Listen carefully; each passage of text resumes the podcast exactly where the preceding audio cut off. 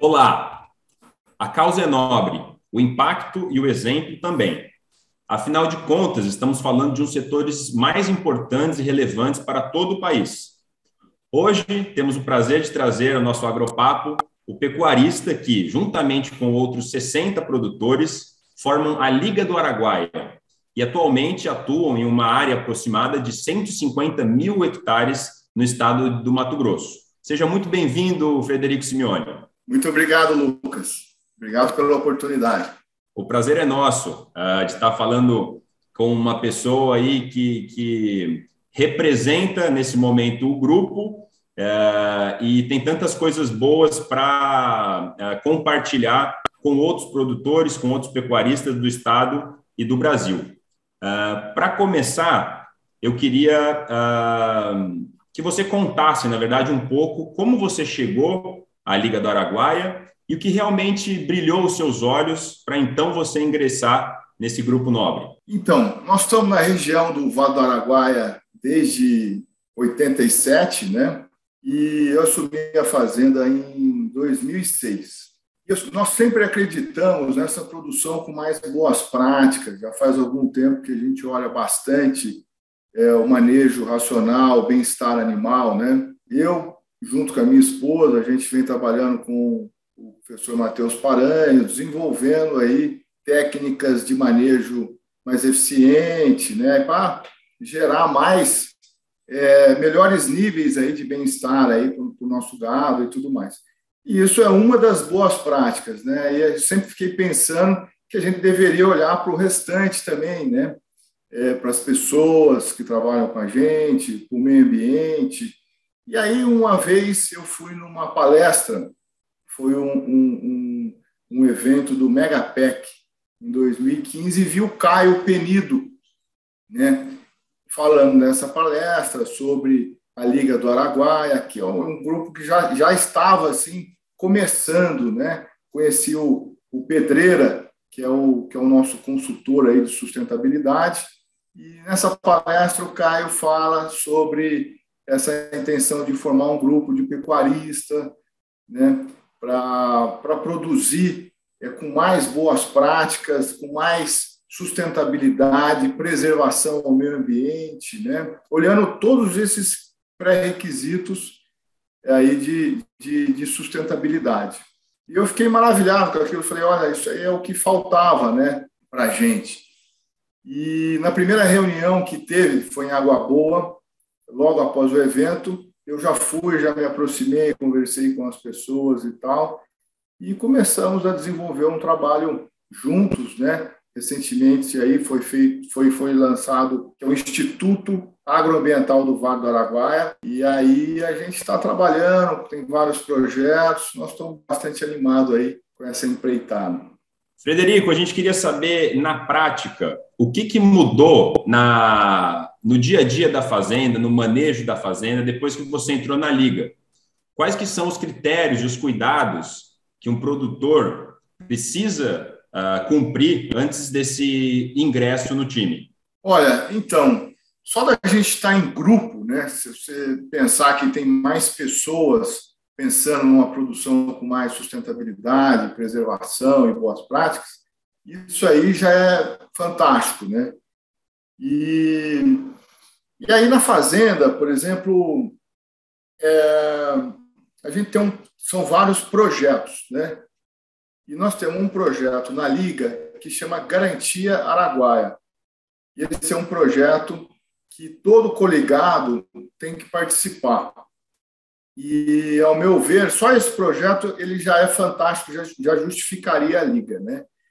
Porque é o seguinte, é feito um diagnóstico para saber qual nível que essa fazenda está nos diversos é, temas da sustentabilidade, né? ambiental, social, bem-estar animal e, e, e vários outros, econômico também, né? E aí você faz esse diagnóstico, são perguntas, né? por exemplo, ah, você, é, os funcionários da, da fazenda, é, eles são, são registrados, é, coisas nesse sentido, sabe?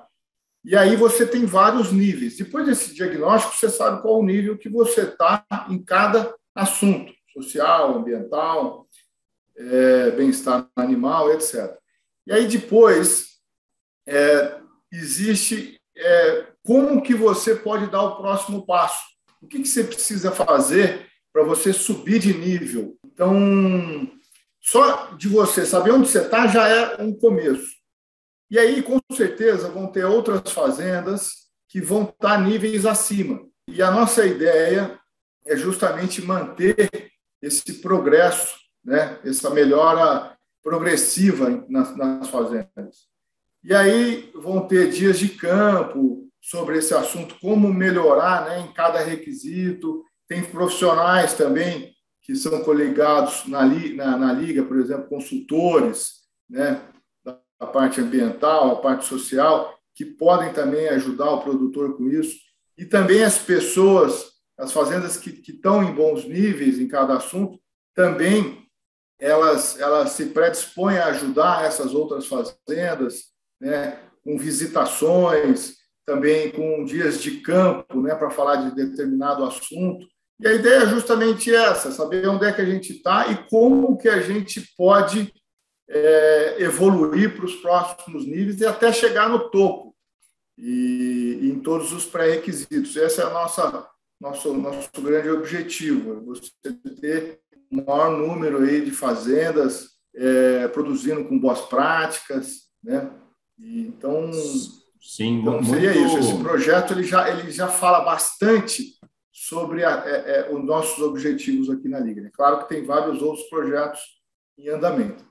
Perfeito. Uh, muito legal essa parte que você trouxe sobre o diagnóstico, né? Para você saber onde está, uh, você criar, uh, de certa forma, dentro do próprio grupo, algumas fazendas modelo, no sentido de serem seguidas em alguma, alguns pontos que você ainda tem para crescer. Então, é um, uma melhoria contínua, né? Você Isso. já está num degrau e você ainda pode subir só de observar outros produtores que estão ali coligados e, e fazendo parte numa conexão mais direta, além do que você falou dessa Uh, desse suporte, desse apoio técnico, né, de consultores, de pessoas ligadas à sustentabilidade que vão dizer um pouco como fazer, né? Mesmo a gente tendo algumas coisas já na cabeça, o, o passo a passo realmente uh, vem com esse tipo de, de trabalho externo às vezes, né? Com certeza, Lucas. Exatamente, porque a pessoa às vezes ela quer progredir, mas ela não sabe como, né? O que ela deve fazer.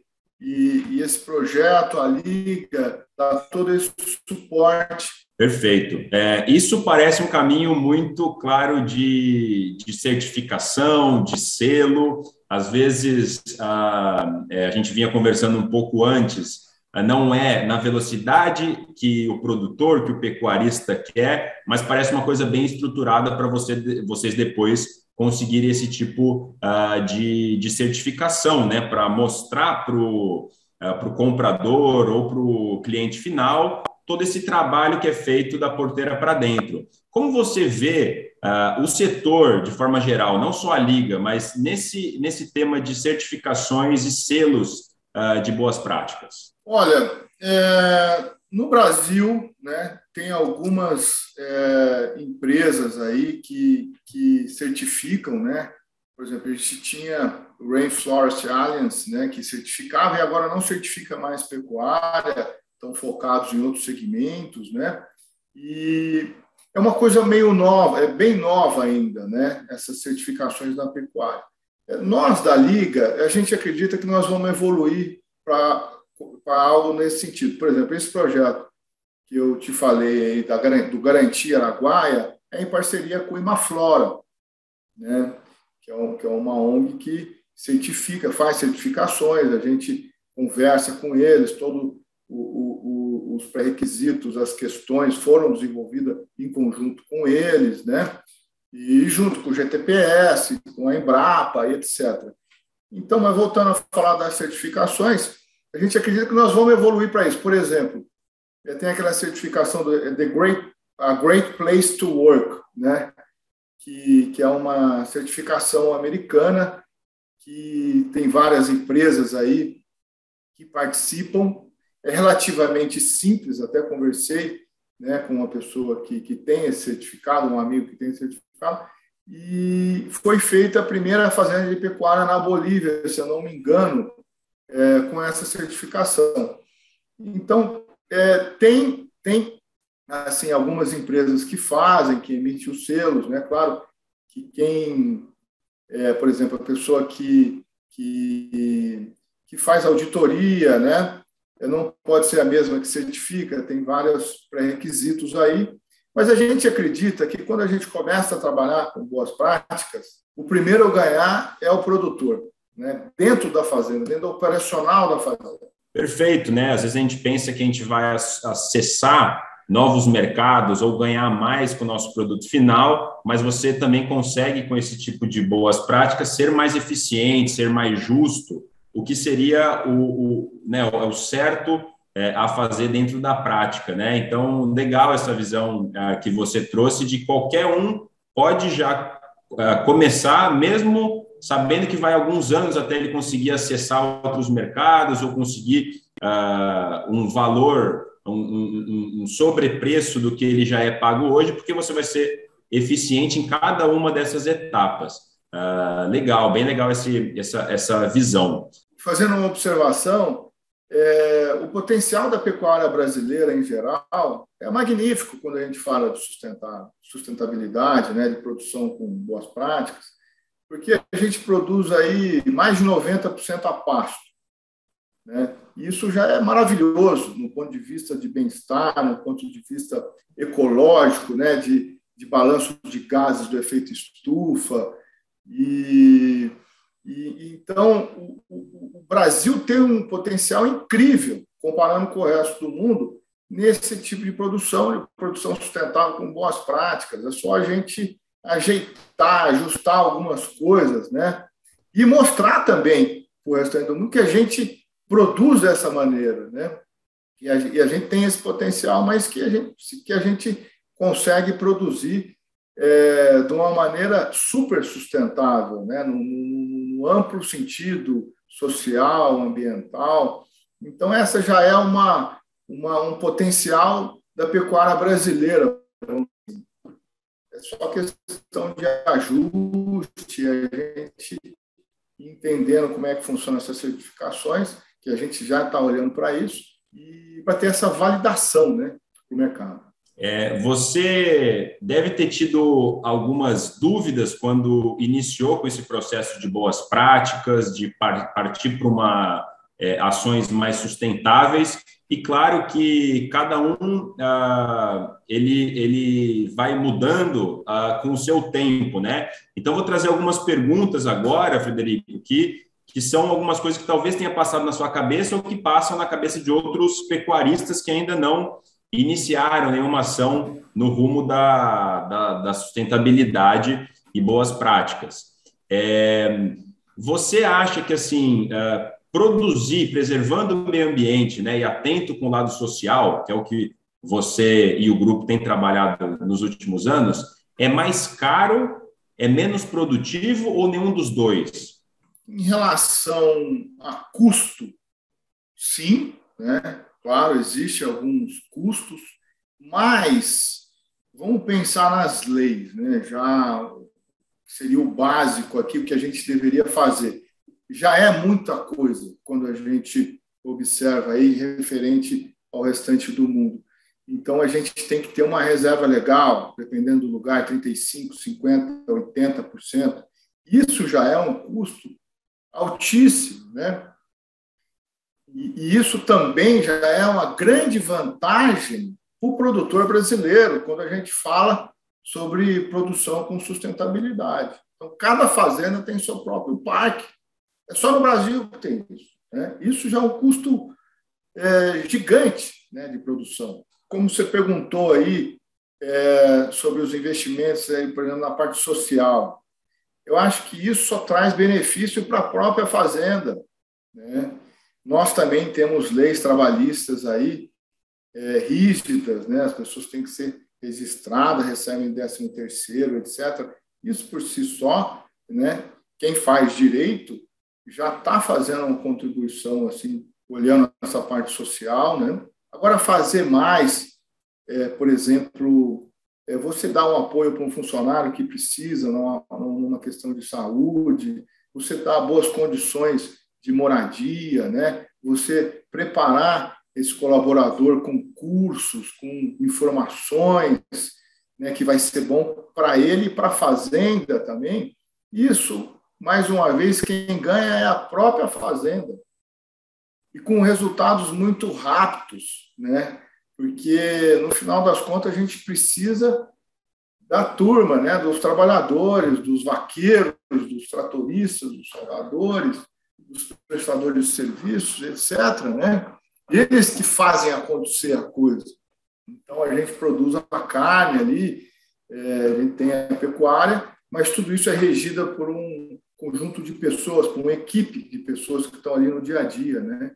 Então, a gente faz vários treinamentos de vaqueiro com, né, na parte do, do, do bem-estar animal. Um exemplo que eu te dou, por exemplo, é uma entrevista na Globo Rural, até fiquei surpreso, um dos do, do nossos colaboradores, né, ele fala que depois que ele começou a trabalhar com, com manejo racional e tal, a coisa melhorou na casa dele. A, a, esposa dele é, perguntou o que estava acontecendo, que ele tinha melhorado. Ele falou: Ah, isso aí eu acho que é por conta do, do sistema que a gente está mexendo na fazenda, com mais tranquilidade, né? Você, Federico, comentou sobre a reserva legal, sobre uh, áreas de preservação dentro de toda a propriedade rural, que é uh, pelo Código Florestal, né, a legislação né, ambiental uh, se fazendo presente. E, e a gente começou com isso como uma ideia, né, uma coisa teórica, e depois virou lei e começou a ser colocada na prática, e é um processo, né? É, mas é muito legal quando a gente sai do teórico e, e começa a ver as coisas acontecendo na prática, para boas práticas e para uh, é, uma pecuária sustentável e, e próxima ao meio ambiente. E você tem uma novidade para dividir com a gente, Vou, vou, vou deixar a palavra com, contigo. É, pois é. E a gente tem um projeto na Liga que chama Conserve no Araguaia, né? que é um projeto em parceria da Liga com o IPAM. E a gente falou aqui de reserva, né? E, e tudo mais. E, e tem fazendas que têm um excedente. Além daquela reserva que ela precisa ter pela lei, ela tem mais mata, mais floresta, um excedente de reserva. E aí, teoricamente, o produtor tem a opção de é, suprimir essa, essa, essa mata e plantar pasto, né, já que ele tem a reserva já suficiente. E esse projeto ele vem né, é, para dar opção para o produtor. Então, se ele quiser é, claro que com autorização e tudo mais, suprimir aquela excedente de floresta e com produção, boi, né, etc., ele poderia. Mas também agora tem uma opção dele manter aquela floresta em pé. Só que ele precisa ter algum benefício, né? E receber por isso. Então, esse projeto é justamente é, nesse sentido. Né? O IPAM buscou investidores, aí, recursos da Alemanha e da Noruega para pagar por hectare ano um valor né, que varia, não é um valor fixo, depende da conservação, do bioma, de várias outras coisas, mas para pagar para aquele produtor manter a floresta em pé. Isso é muito justo. Né? Quando você tem opção também, é, tudo fica mais fácil. E nós conseguimos concretizar isso né, com esse projeto. E agora, no dia 3 de maio, vai ser feito aí esse evento remoto, né, é, da assinatura desses contratos com os seis primeiros produtores que vão manter essas florestas e vão receber por isso.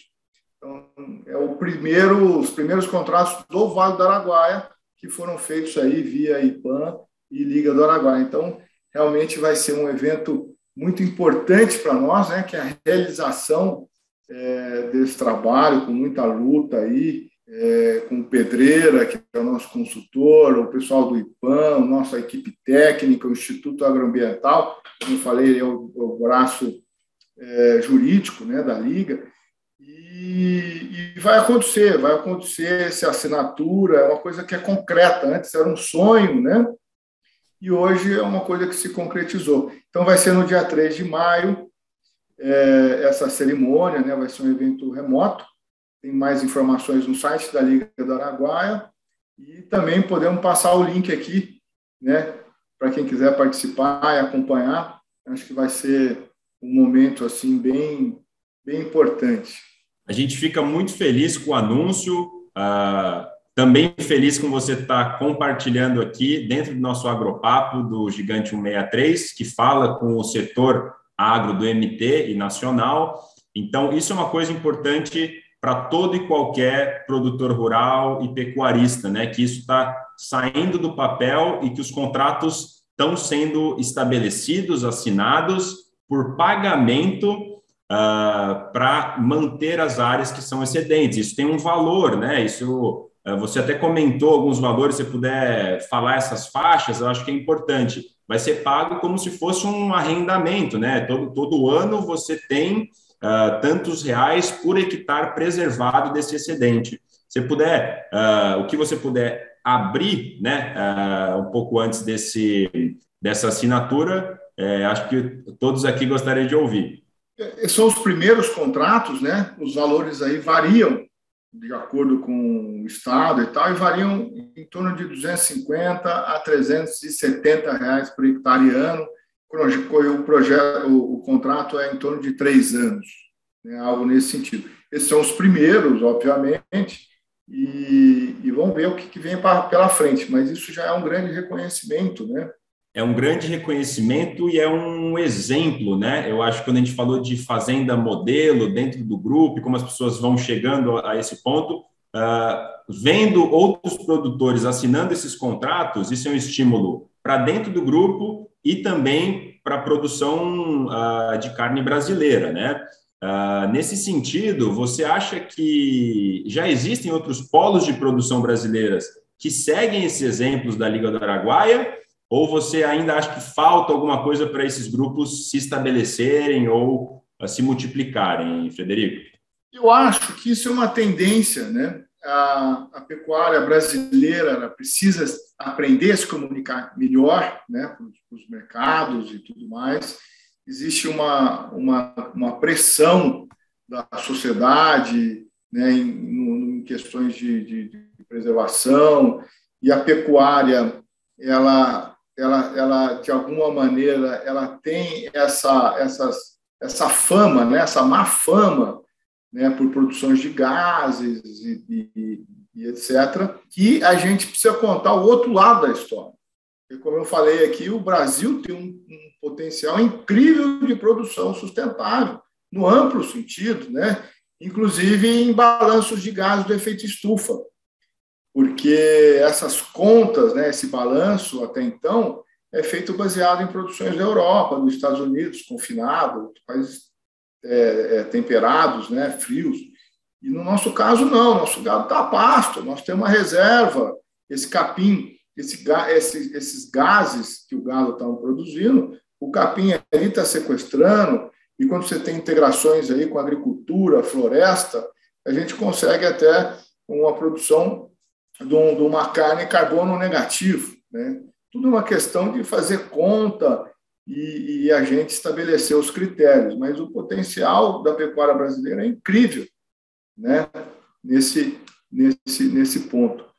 Então, acredito que, que essa é uma boa maneira da gente fazer uma boa divulgação da pecuária, né? mostrar a verdade, baseado na verdade, de que é possível, sim, produzir com com boas práticas, com preservação do meio ambiente, né, uma conta de carbono aí amigável, neutra, até negativa, claro, com certeza. Então, os grupos e junto com as academias, as instituições de classe, etc., é importante que se unam, sim, para a gente conseguir melhorar né, e mostrar esse potencial todo do Brasil em produção de carne. Né?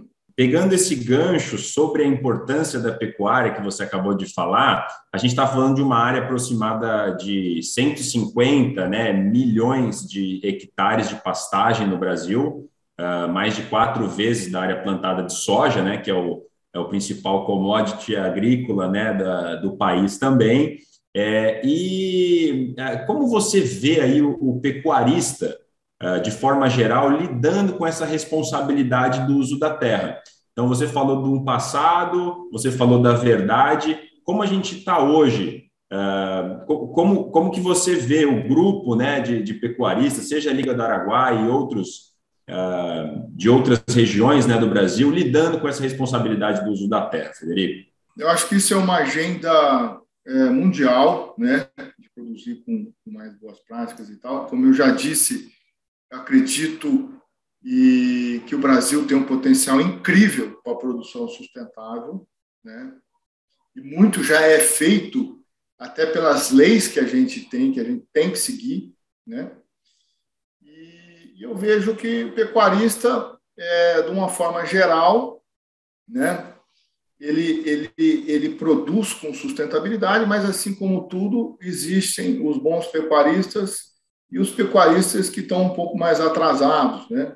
E, e eu acredito que, que com o tempo nós vamos ah, melhorando essa produção com mais boas práticas, né?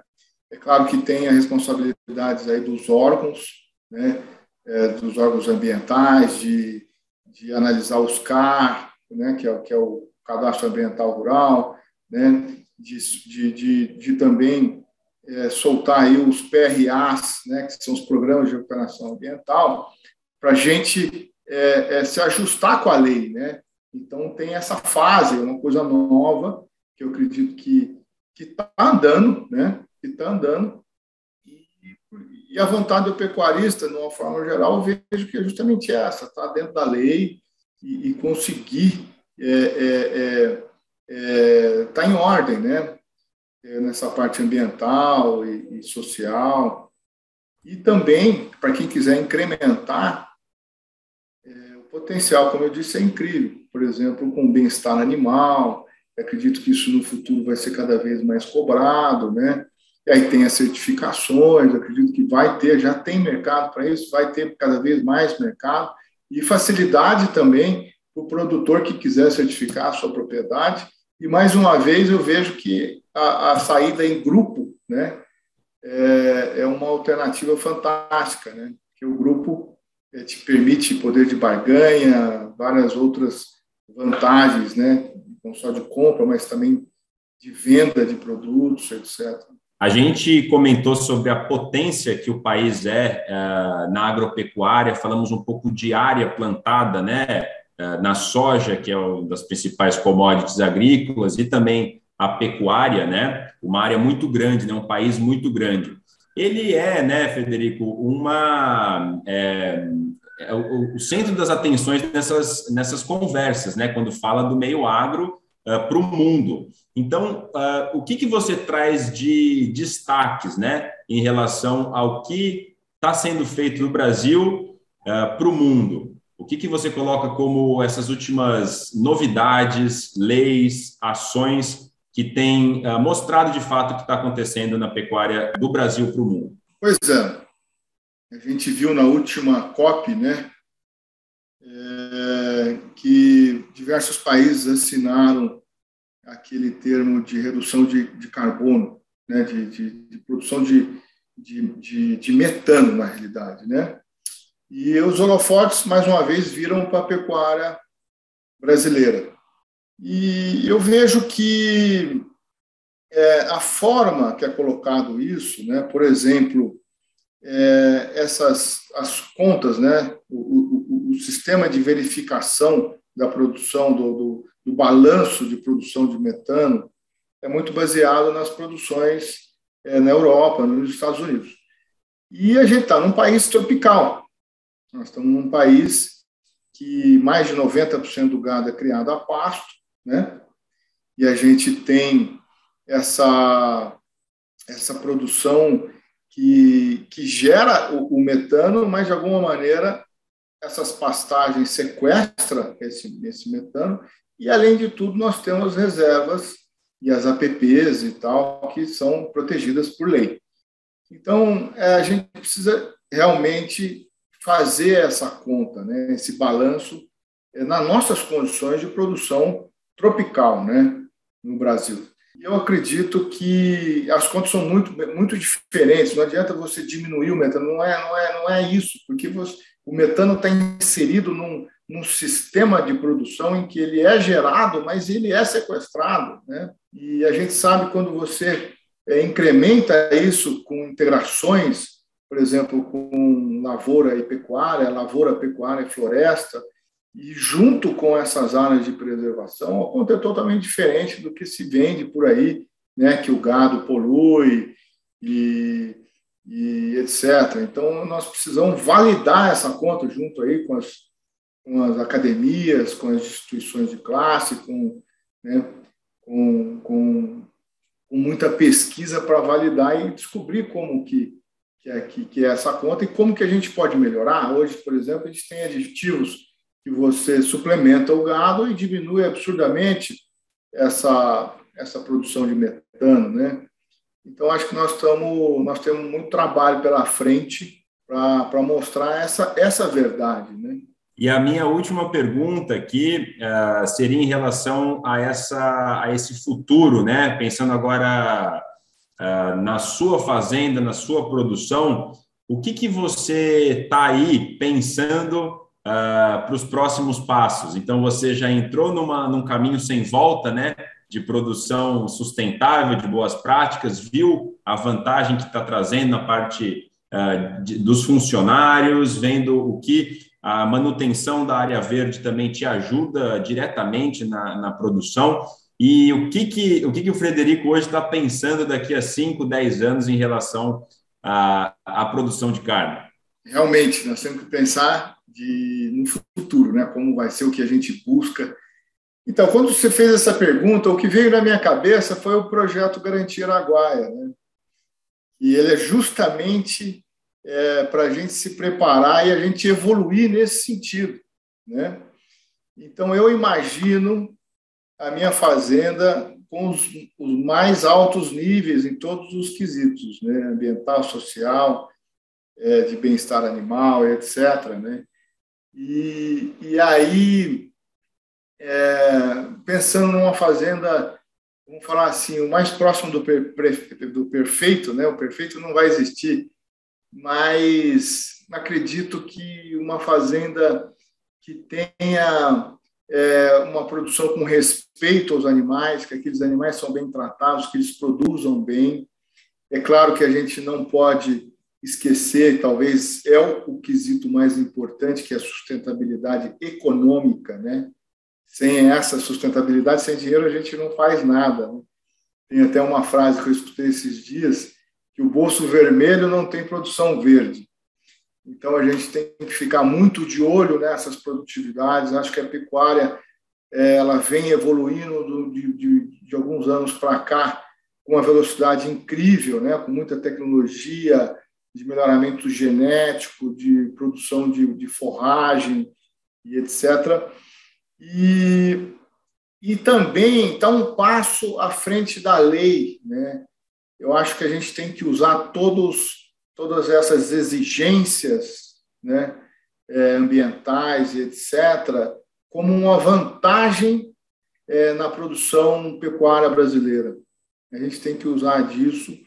Então, é, é, é uma realidade, como eu já falei aqui várias vezes, o Brasil tem um potencial incrível, né? e a gente pode incrementar isso, né? da maneira que a gente esteja com as nossas reservas. É, claro que tem, tem muita, a maioria das fazendas não estão é, totalmente ajustadas, mas elas precisam se ajustar. Né? Então, por isso a gente tem o CARO, o PRA, etc., para cumprir toda essa legislação, mas também olhar para esse balanço energético. Né? Ó, a Europa está dizendo que a gente polui, que não sei o quê, que só que a gente pode mostrar, não, a nossa conta é essa.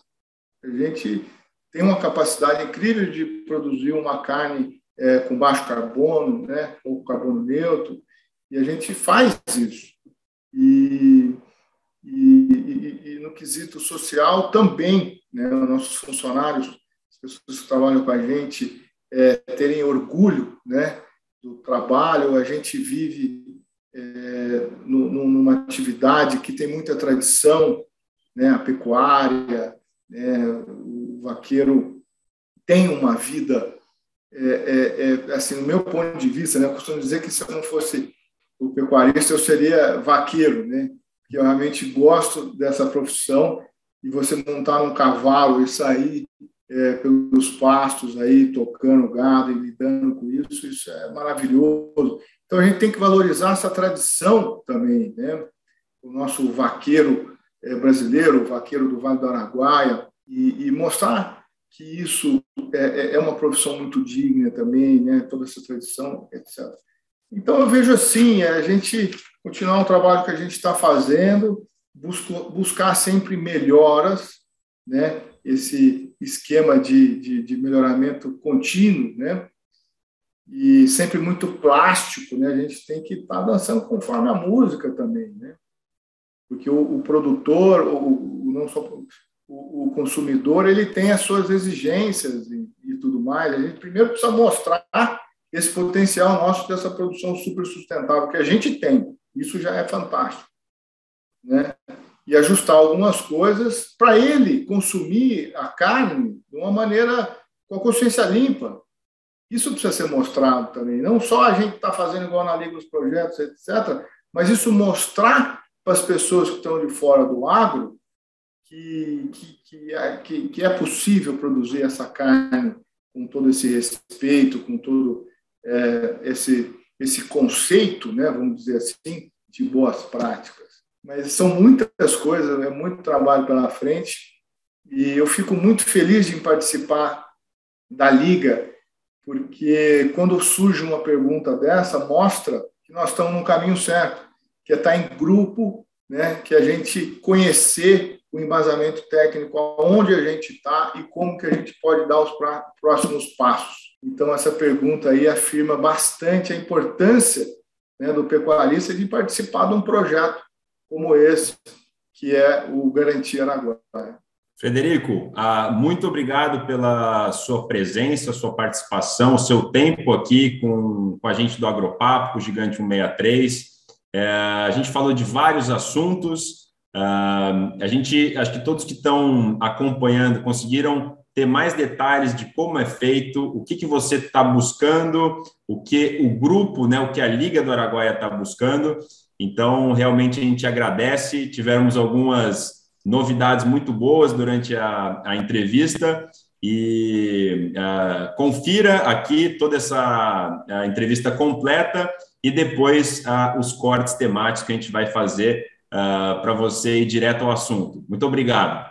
Obrigado a você, Lucas. Obrigado pela oportunidade.